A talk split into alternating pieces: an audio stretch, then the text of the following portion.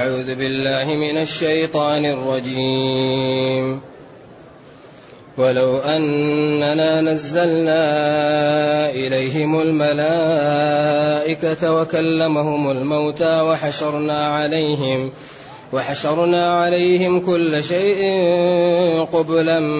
ما كانوا ليؤمنوا إلا أن يشاء الله ولو أننا نزلنا إليهم الملائكة وكلمهم الموتى وحشرنا عليهم كل شيء قبلا ما كانوا ليؤمنوا ما كانوا ليؤمنوا إلا أن يشاء الله ولكن أكثرهم يجهلون وكذلك جعلنا لكل نبي عدوا شياطين الإنس والجن يوحي بعضهم إلى بعض زخرف القول غرورا ولو شاء ربك ما فعلوه فذرهم ما يفترون ولتصغى إليه أفئدة الذين لا يؤمنون بالآخرة وليرضوه وليقترفوا ما هم مقترفون أفغير الله أبتغي حكما وهو الذي أنزل إليكم وهو الذي أنزل إليكم الكتاب مفصلا أفغير الله أبتغي حكما وهو الذي أنزل إليكم الكتاب مفصلا والذين آتيناهم الكتاب يعلمون أنه منزل من ربك بالحق فلا تكونن من الممترين وتمت كلمة ربك صدقا وعدلا لا مبدل لكلماته وهو السميع العليم الحمد لله الذي انزل الينا اشمل الكتاب وارسل الينا افضل الرسل وجعلنا خير امه اخرجت للناس فله الحمد وله الشكر على هذه النعم العظيمه والالاء الجسيمه والصلاه والسلام على خير خلق الله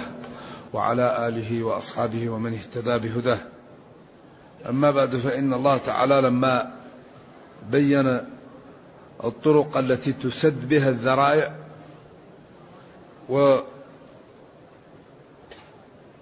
وأوضح أن هؤلاء قسموا وأكدوا أيمانهم أنهم إذا جاءتهم آيات كآيات الرسل السابقة آمنوا فطلب المسلمون ذلك على الخلاف الموجود في قوله وما يشعركم انها اذا جاءت لا يؤمنون وما يشعركم ايها المؤمنين ايها المؤمنون يدريكم انها اذا جاءتهم لا يؤمنون او وما يدريكم ايها الكفار انها اذا جاءتكم لا تؤمنون او لا يؤمنون ثم وضح ان هذا القسم وأن ما قالوه غير صحيح أكد ولو أننا لو حرف شرط الامتناع الامتناع ولو أننا نزلنا ولو أن الله نزل إليهم الملائكة وكلموهم عيانا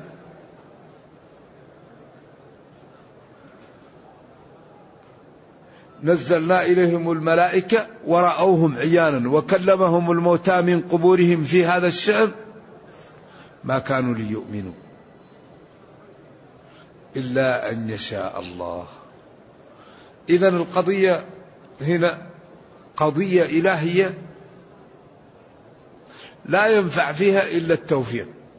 وإلا ما جاءهم أول يكفي يعني إنزال القرآن والوحي لمحمد صلى الله عليه وسلم هذا يكفي لأنه لا يقرأ ولا يكتب وعاش بينهم وجاءهم بكتاب فيه نبأ ما قبلهم وخبر ما بعدهم وحكم ما بينهم وهم يسمونه الأمين وأتى بهذه الأمور وقال هذا بعضه مني ويسمى الحديث وهذا بعض منه من الله ويسمى القرآن وهذا معجز إعجازا وهذا معجز إعجاز فصاحة وبلاغة في ذروتها لكن لا يأتي للإعجاز التام وهو السنة وقال هذا من الله وهذا مني لكم واجب تطيعونني فيه وبعدين كل هذا يأتي به هذا أكبر برهان لمن أراد الله له الهداية أن يهتدي إذا ولو أننا ولو أن الله تعالى نزل إلى الكفار الملائكة وعاينوا جبريل وخرج لهم الموتى من القبور وكلموهم وجاءتهم الأمم قبيل قبيل قبيل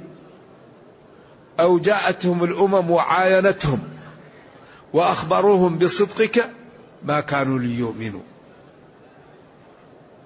إيش؟ إلا أن يشاء الله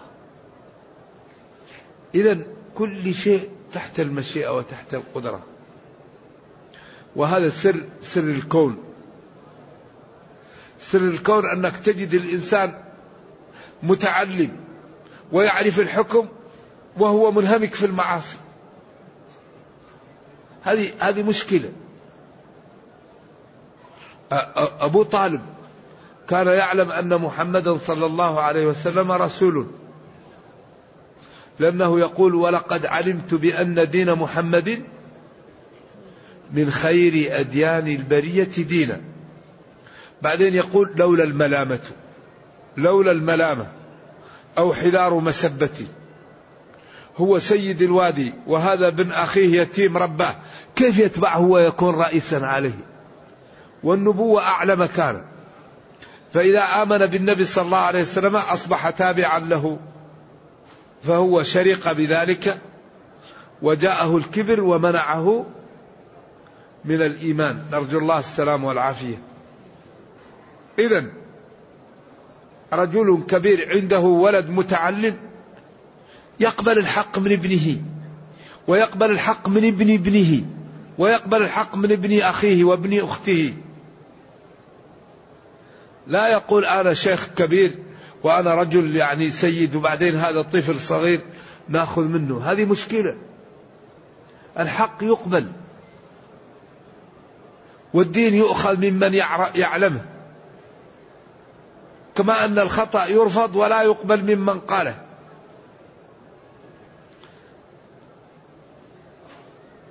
إذا هؤلاء لا يؤمنوا إلا أن يشاء الله وفي المذهب الشقي من شقي في بطن امه والسعيد من سعيد في بطن امه وهنا تاتي امور مشكله كبيره وهي ان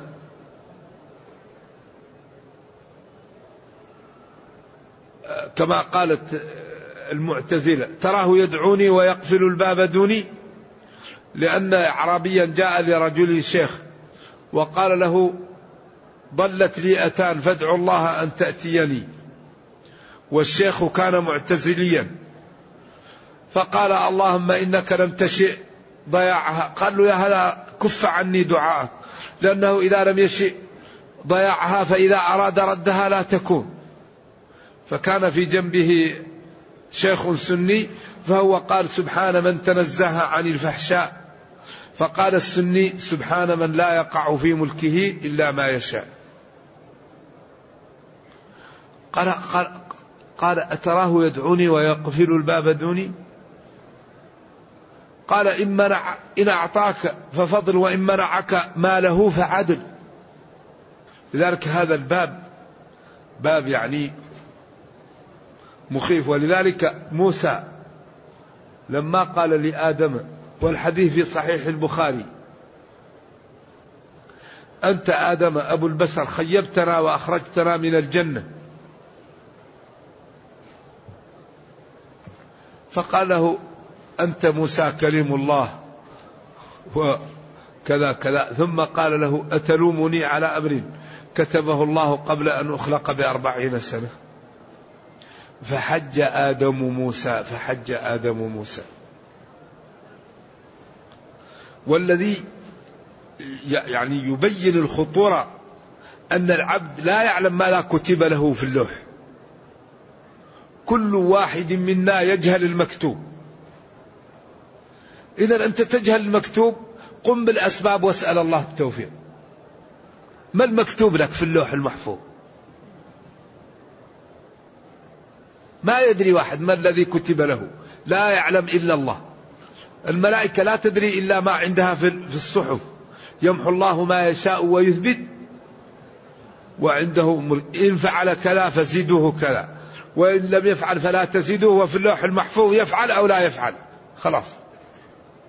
فأنت إذا تركت العمل تركته باختيارك لأنك لا تدري ما كتب لك في اللوح المحفوظ وأعطاك الله عينين وأعطاك لسان وأعطاك إرادة وأرسل لك الرسل وقالت لك هذا حلال وقالت لك هذا حرام وضحت لك فأنت تركت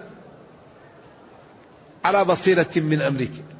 لذلك لا يعذب الله عبدا إلا بعد أن يقيم عليه الحجة العبد لا يدري ما لا كتب لذلك لما استشكل الصحابة حديث آية الحديد ما أصاب من مصيبة في الأرض ولا في أنفسكم إلا في كتاب من قبل أن نبرأها إن ذلك على الله يسير لكي لا تأسوا على ما فاتكم ولا تفرحوا بما أتاكم فلما قالوا جفت الأقلام وطويت الصحف قالوا ففيما العمل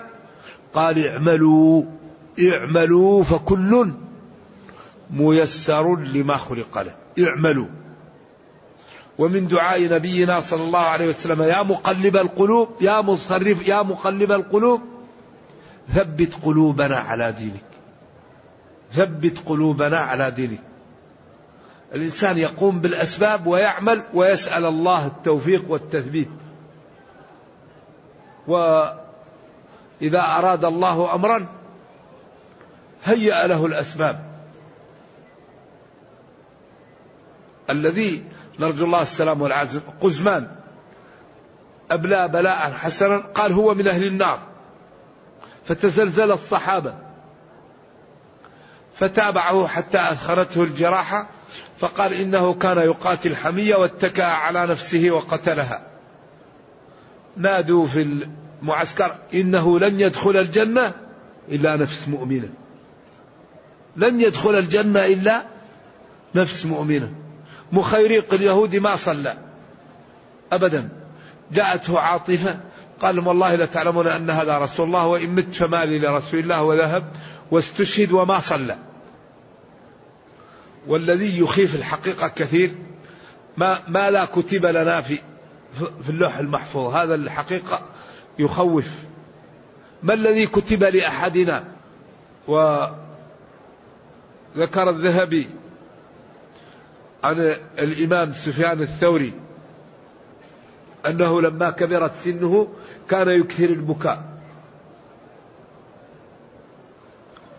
فقيل له يا إمام أنت على خير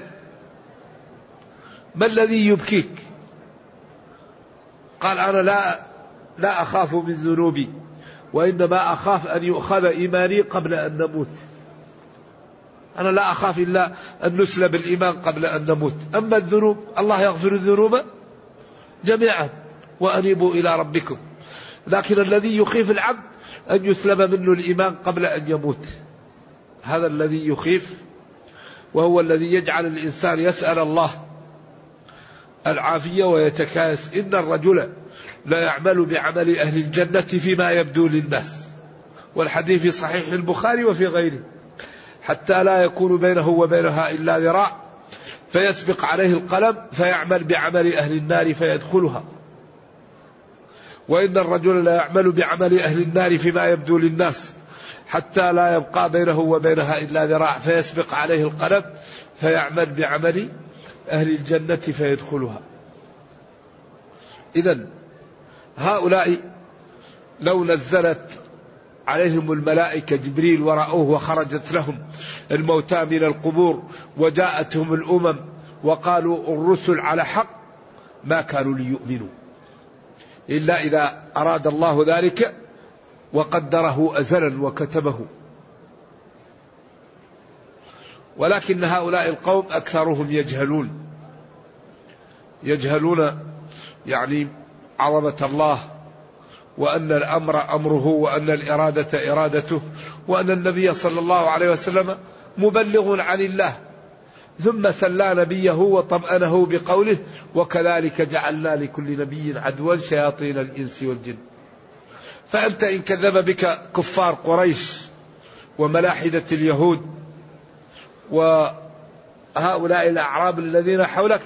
إن كذبوا بك واتهموك فالأمر ليس بدعا فكل الرسل يلاقون ما لاقيت وهذا تثبيت وطمأنة للنبي صلى الله عليه وسلم وتأنيس له من التكذيب لأنه كان يلاقي من ذلك شدة ويلاقي من كفر قومه شدة فلذلك ربه دائما يطمئنه إن عليك إلا البلاغ ولو شاء ربك لآمن من في الأرض كلهم جميعا إذا كما جعلنا لك من قريش وممن حولك من الأعراب ومن اليهود أعداء يكذبون بك شياطين جعلنا لكل نبي مثل ذلك وبعدين قال شياطين الإنس والجن أصل الشيطان في اللغة كل عات متمرد كل من طغى وتجبر وتمرد يقال له شيطان ولذا الله قال شياطين الإنس والجن وقال جليل أيان يدعونني الشيطان من غزلي وكن يهوينني إذ كنت شيطانا إذ كنت متمردا وخارجا عن الجادة و هذان النوعان من الشياطين شياطين الإنس والجن لكل واحد منهما علاج ودواء فعلاج شياطين الجن الاستعاذة بالله وأن تلتجئ إلى الله من شيطان الجن فالله يحميك منه قال وإما ينزغنك من الشيطان نزغ فاستعذ بالله وقال فإذا قرأت القرآن فاستعذ بالله وشياطين الإنس تقابل الإساءة بالإحسان فإنه بإذن الله يلين في يدك ويبقى كالعجين أيوة، كل ما شيطان الإنسي آلاك قابل له الإداية بالإحسان فإن ما في قلبه من الكراهية ومن البغض ينقلب محبة وتكون عداوته مودة لكن هذا لا ينال إلا بأمرين الصبر والحظ عند الله ولذلك الله يقول خذ العفو وأمر بالعرف أعرض عن الجاهلين هم شياطين الإنس بعدين قال في حق شياطين الجن وإما ينزغنك من الشيطان نزغ فاستعذ بالله وقال في الآية الأخرى ادفع بالتي هي أحسن فإذا الذي بينك وبينه عداوة كأنه ولي حميم وما يلقاها إلا الذين صبروا وما يلقاها إلا ذو حظ عظيم بعدين قال وإما ينزغنك من الشيطان نزغ فاستعذ بالله إذا شياطين الإنس يعالجون بمقابلة الإساءة بالإحسان وبالتغاضي عنهم وعدم مؤاخذتهم بأغلاطهم وشياطين الجن يلتجأ إلى الله ويستعاذ به منهم ولذلك هذا الكتاب تبيان لكل شيء كل ما نحتاج إليه موجود سواء في ديننا في دنيانا في أي أمر أي أمر نحتاجه نفتح المصحف ونخرجه لأن الله يقول وقوله الحق تبيانا لكل شيء جعلنا لكل نبي عدوا شياطين عدوا يمكن تكون مفعول ثاني لجعلنا وشياطين مفعول أول أو تكون شياطين بدل من عدوا يوحي بعضهم إلى بعض زخرف القول غرورا يوحي الإيحاء هو, هو الإعلام مثلا شياطين الإنس يأتون لشياطين الجن ويقول نحن أضللنا فلان بكذا وكذا فأنتم الشياطين الناس الذين معهم يمكن تضللوهم بكذا ولذلك قال وإخوانهم يمدونهم في الغي ثم لا يقصرون وإذا عملنا استبيان اليانه للمسلمين لأسباب البدع والخرافة والدجل إذا عملنا استبيانا لهذا وعملناه جادين متجردين نريد أن نصل إلى الحقيقة نجد أن سبب ذلك التعبد على غير علم إذا عملنا استبيانا ونظرنا في كثير من الذين ينحرفون وبعضهم ينحرف عن طيب ومحبة للخير لكنه يرى أن غير الله ينفع ويضر وأن الأولياء يعلمون الغيب وأن الأئمة لهم تدخل في الكون هذا أمر خطير تجد أن سبب هذا عدم العلم بضميمة العبادة الإنسان إذا تعبد وهو لا يعلم جاءته الشياطين وأوحت إليه فجاءته بأمور ظن أن هذا كرامة وهذا يكون استدراج وبعدا عن ايش؟ عن الحق. لذلك اكثر ما يضل الناس التعبد على غير علم. لذلك ينبغي لمن يريد أن يعبد الله أو يعبد الله أن يكون على بصيرة مما يعبد الله به يعرف العبادة ما الذي يطلب فيه وعلى بصيرة حتى يأخذ الأجر كاملا فبعض الناس يقولون إن شيخهم جاءه النبي صلى الله عليه وسلم يقظة لا مناما وأعطاه دعاء يعدل كلا ختم للقرآن طيب النبي صلى الله عليه وسلم قتل عمر وهو يصلي في المحراب ولم يأتي لهم وذبح عثمان يقرأ المصحف في المدينة ولم يأتهم وصلب عبد الله بن الزبير في مكة ولم يأتهم ويذهب في القرن الثالث عشر إلى فاس إلى آخر المغرب ويأتي بدعاء ويقول أن هذا الدعاء يعدل كذا ختمة للقرآن طيب كيف هذا والنبي صلى الله عليه وسلم نزلت عليه اليوم أكملت لكم دينكم طيب واحد إذا أراد أن يتكلم يفكر وبعضهم يقول يمكن أن ترى الرسول صلى الله عليه وسلم يقظة لا مناما طيب كيف نرى الرسول صلى الله عليه وسلم يقرأ لا من وهو بلغ أبو بكر قبله وقال بأبي أنت وأمي إيش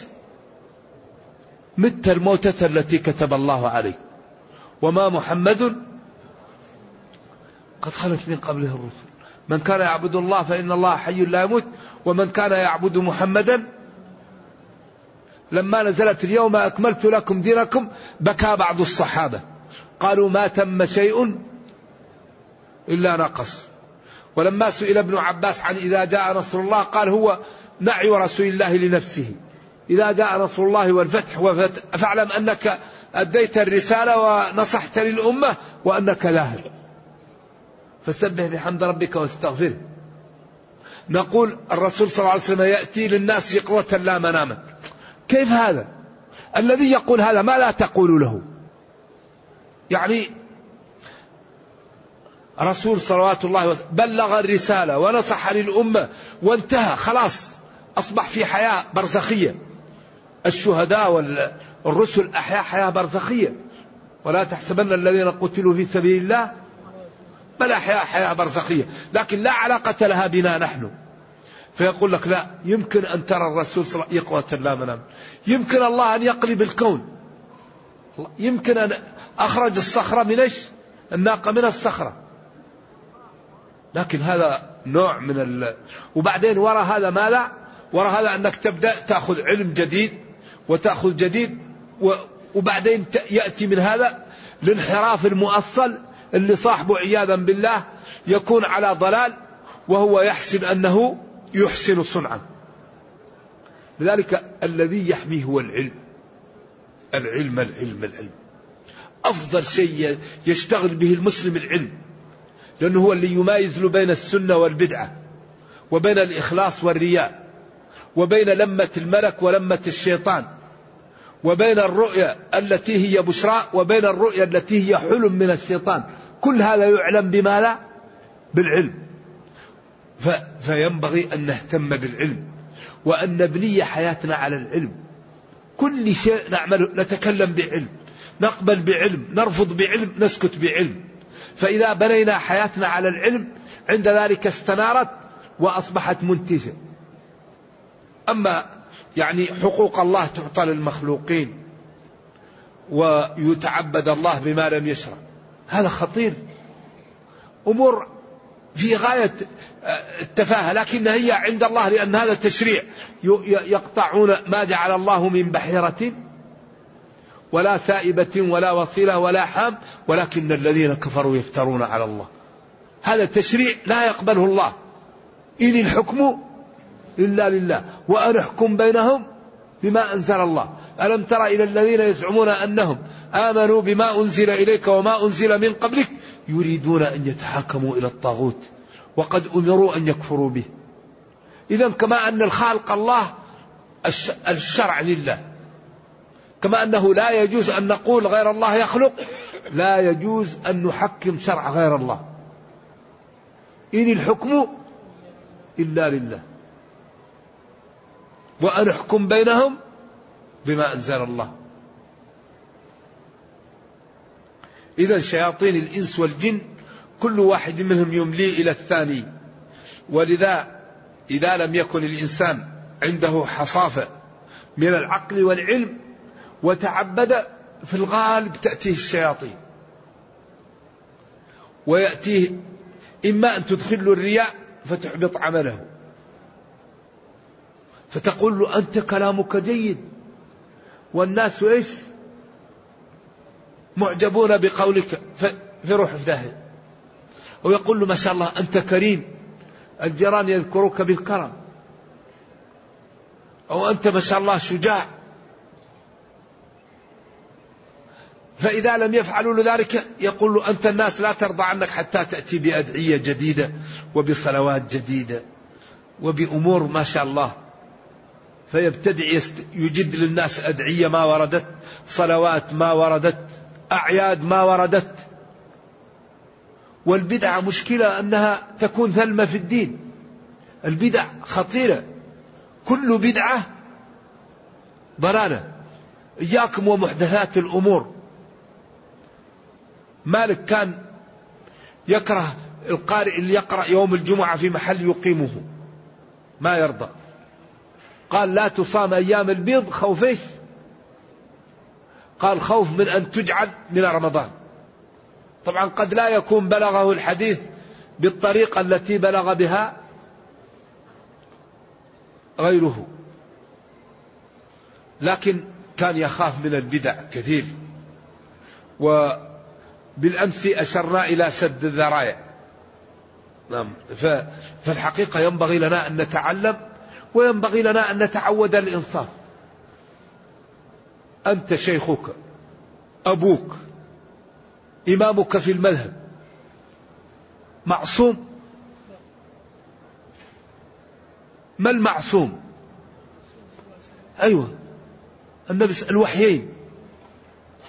إذا إذا قال لك شخص هذا العمل خطأ لا تستعجل قل له ما دليلك على أنه خطأ فإن أتى بدليل اقبل وإن لم يأتي بدليل قل له يا أخي هذا اللي عندك ليس دليل دليلي أقوى من دليلك إذا ربنا نبهنا على الطرق التي بها نحل الخلافات وندير ما بيننا إدارة منتجة ينبغي أن ندير ما بيننا إدارة منتجة فإن تنازعتم في شيء فردوه إلى الله والرسول الخلاف أحيانا يكون كله صح لأن المسألة ما فيها نص وهي اجتهاد وكل مكلف بما وصل إليه اجتهاده أحيانا تكون المسألة كل جهة فيها نص وكل واحد أخذ بنص والأمر سهل لكن إذا كان في جهة نص وجهة لا يوجد نص لا بد لمن ليس معه النص أن يكون مع من عنده النص وهذا أمر يحتاج إلى تعود يتعود الإنسان أن يقبل الحق يجرد نفسه هذا أمر لا بد من تجرعه الإنسان من طبعه يجهل ما لا يعرف بل كذبوا بما لم يحيطوا بعلمه من جهل شيئا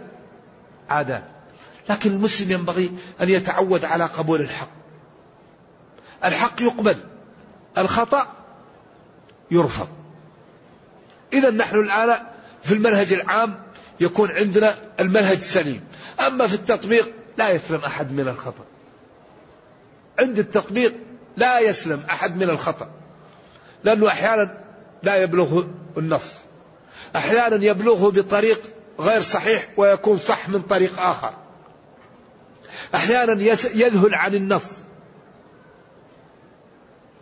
أحيانا يظن النص منسوخ وهو غير منسوخ فعند التطبيق كلنا خطاؤون وخير الخطائين التوابون ولذلك تجد الأئمة كل واحد يقول قول ويرجع عنه يندر مسألة إلا وتجد فيها للإمام أحمد خمسة ستة سبعة أقوال لأن لا غرض له يجد حديث يعمل به يجد حديث ثاني يعمل به يجد حديث ثاني يعمل به رجل متجرد ايش لدينه ما له غرض شوف الإنصاف في مسائل الخلاف في داخل مذهب الإمام أحمد رضي الله عن الجميع الشافعي كان في العراق ولما ذهب إلى مصر نصف المذهب في الجديد في الجديد في الجديد لأنه وجد بيئة ووجد أحاديث ووجد أمور لم يجدها في العراق فتغيرت عنده بعض الأمور أبو حنيفة الآن طريق محمد بن الحسن أبو يوسف مالك مذهبه بن القاسم اللخمي عبد الله بن وهب فتجد أن آه، الأئمة يقول واحد قول ويرجع عنه ويرجع عنه ويقوله لأنهم لا غرض لهم إلا إيش إلا الحق فلذلك الواحد إذا كان شيخه قال قولا أو أبوه أو في مذهبه لا يمنعك من أن تقبل الحق يا أخي ولذلك ابن مسعود دائما يقول ما لا تبعوا ما أنزل إليكم تبعوا ما أنزل إليكم اتبعوا ما أنزل إليكم الخير كله في الاتباع وهذا لا يعني أن الإنسان يحتقر الأئمة أو يتنقص منهم معاذ الله إنما يدعو لهم ويحترمهم ويختار آراءهم واجتهاداتهم عن اجتهاده لكن إذا جاء النص خلاص إذا جاء نهر الله بطل نهر معقل دعوا كل قول عند قول محمد صلى الله عليه وسلم فما آمن في دينه كمخاطري إذا شياطين الإنس والجن يوحي بعضهم إلى بعض زخرف القول غرورا الإنسان ماشي في خلا وتغرز يعني تأتي في رمال والسيارة تنزل إطاراتها في الأرض في الرمال يقول يا فلان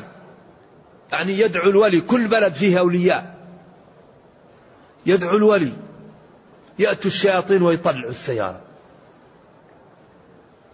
شياطين لهم قوة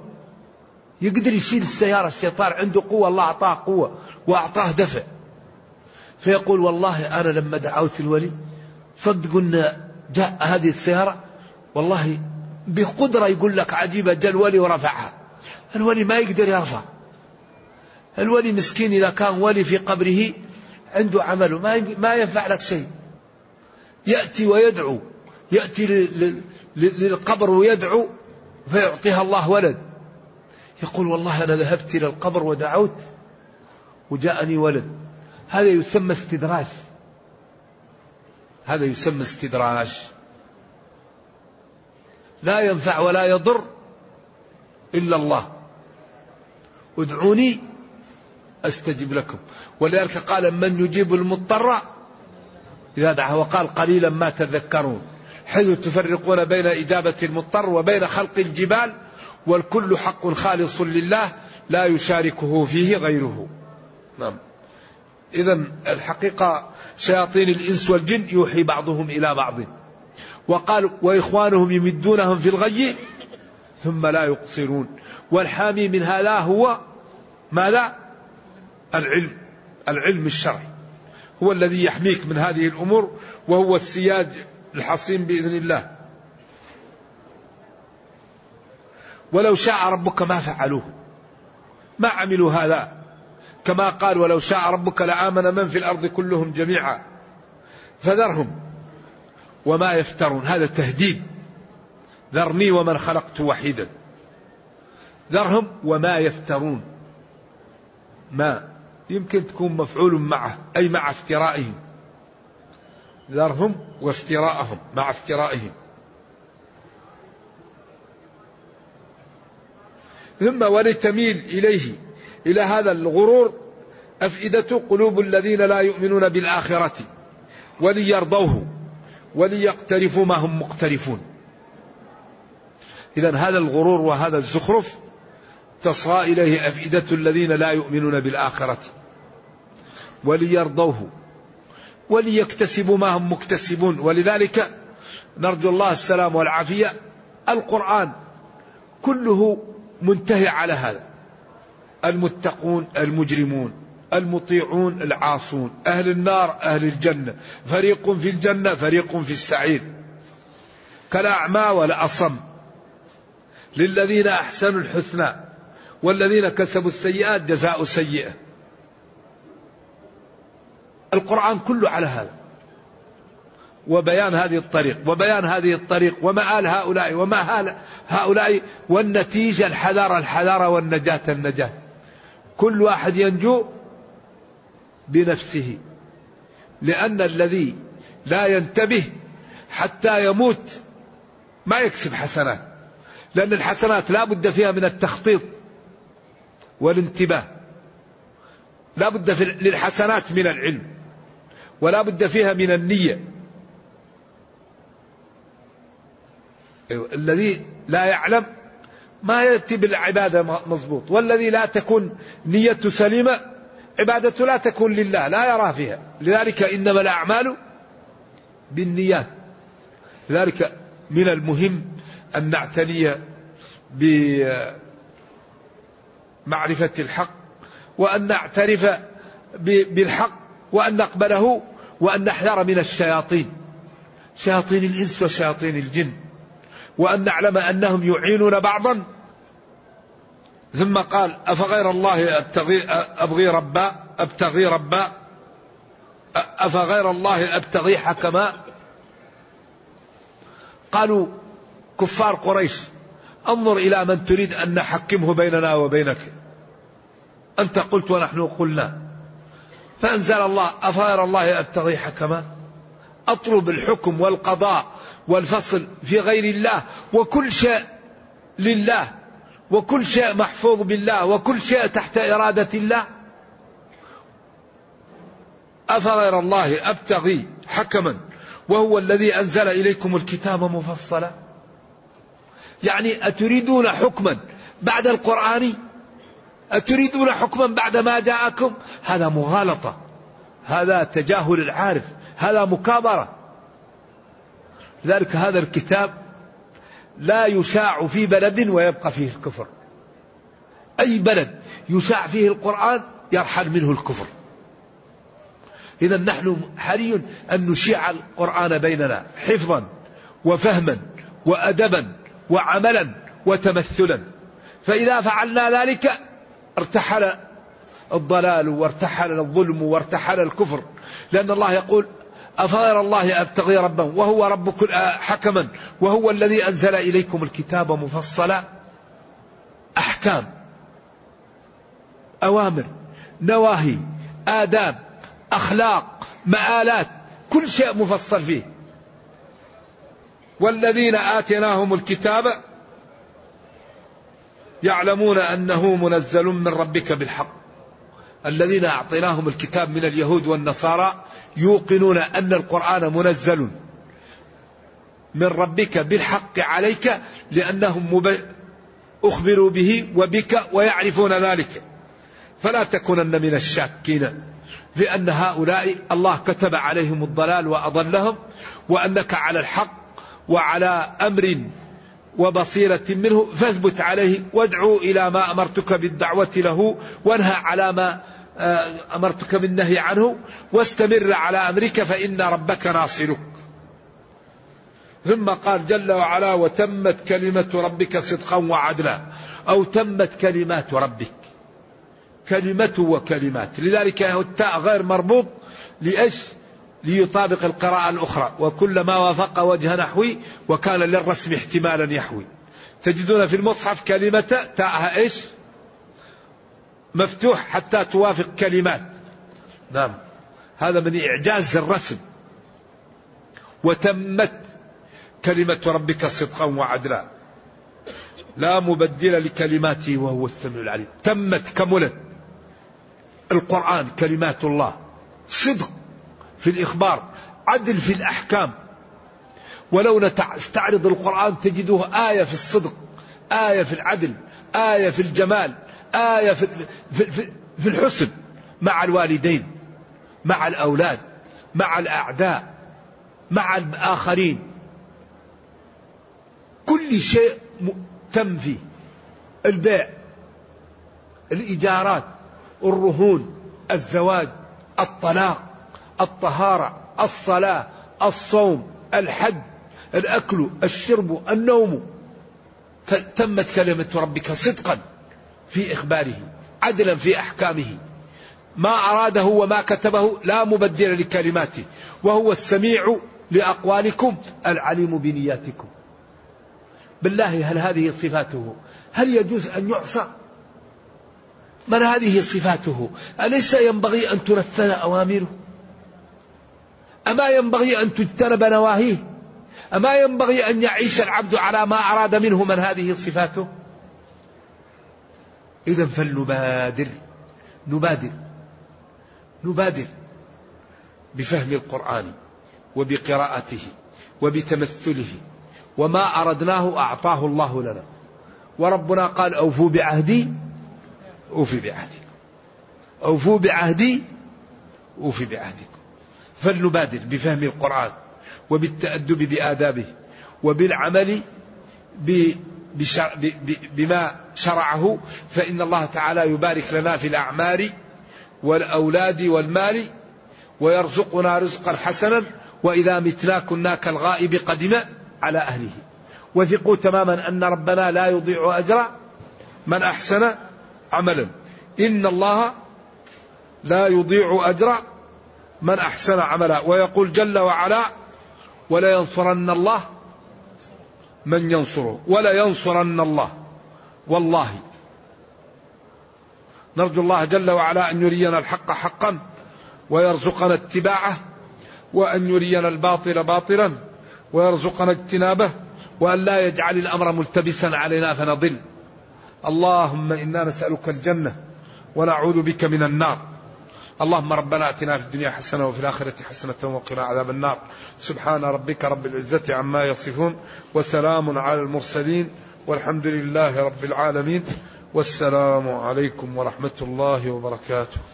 لو حبذا لو ذكرتم بفضل الصيام في شعبان ومنه الصيام الثالث عشر والرابع عشر والخامس عشر من الشهر لا أعرف إلا أنه كان يصوم شعبان كله ما صام شهرا بكامله إلا رمضان وفي البخاري كان يصوم شعبان كله قال العلماء أي أغلبه أكثر شهر يصومه نبينا صلى الله عليه وسلم هو شعبان بعد رمضان طبعا قال العلماء لأنه كان يشغل وإذا قرب رمضان هو يريد أن يكون عمله ديمة فيصوم حتى يكمل ما نقص للوفود وللأشغال التي تأتيه صلوات الله وسلامه عليه نعم. وصيام الأيام البيض طيب ومن صام يوما في سبيل الله بعد الله به وجهه عن النار نعم والله كريم ومن يعمل مثقال ذرة خيرا يره نعم ماذا أربع ركعات التي قبل صلاة العصر هل أصليها بعد العصر لا لا تصليها بعد العصر لا صلاة بعد العصر حتى تغرب الشمس وهو الذي جعل الليل والنهار خلفة بعد العصر وبعد الفجر كفوا عن الصلاة فإذا طلعت الشمس أو غابت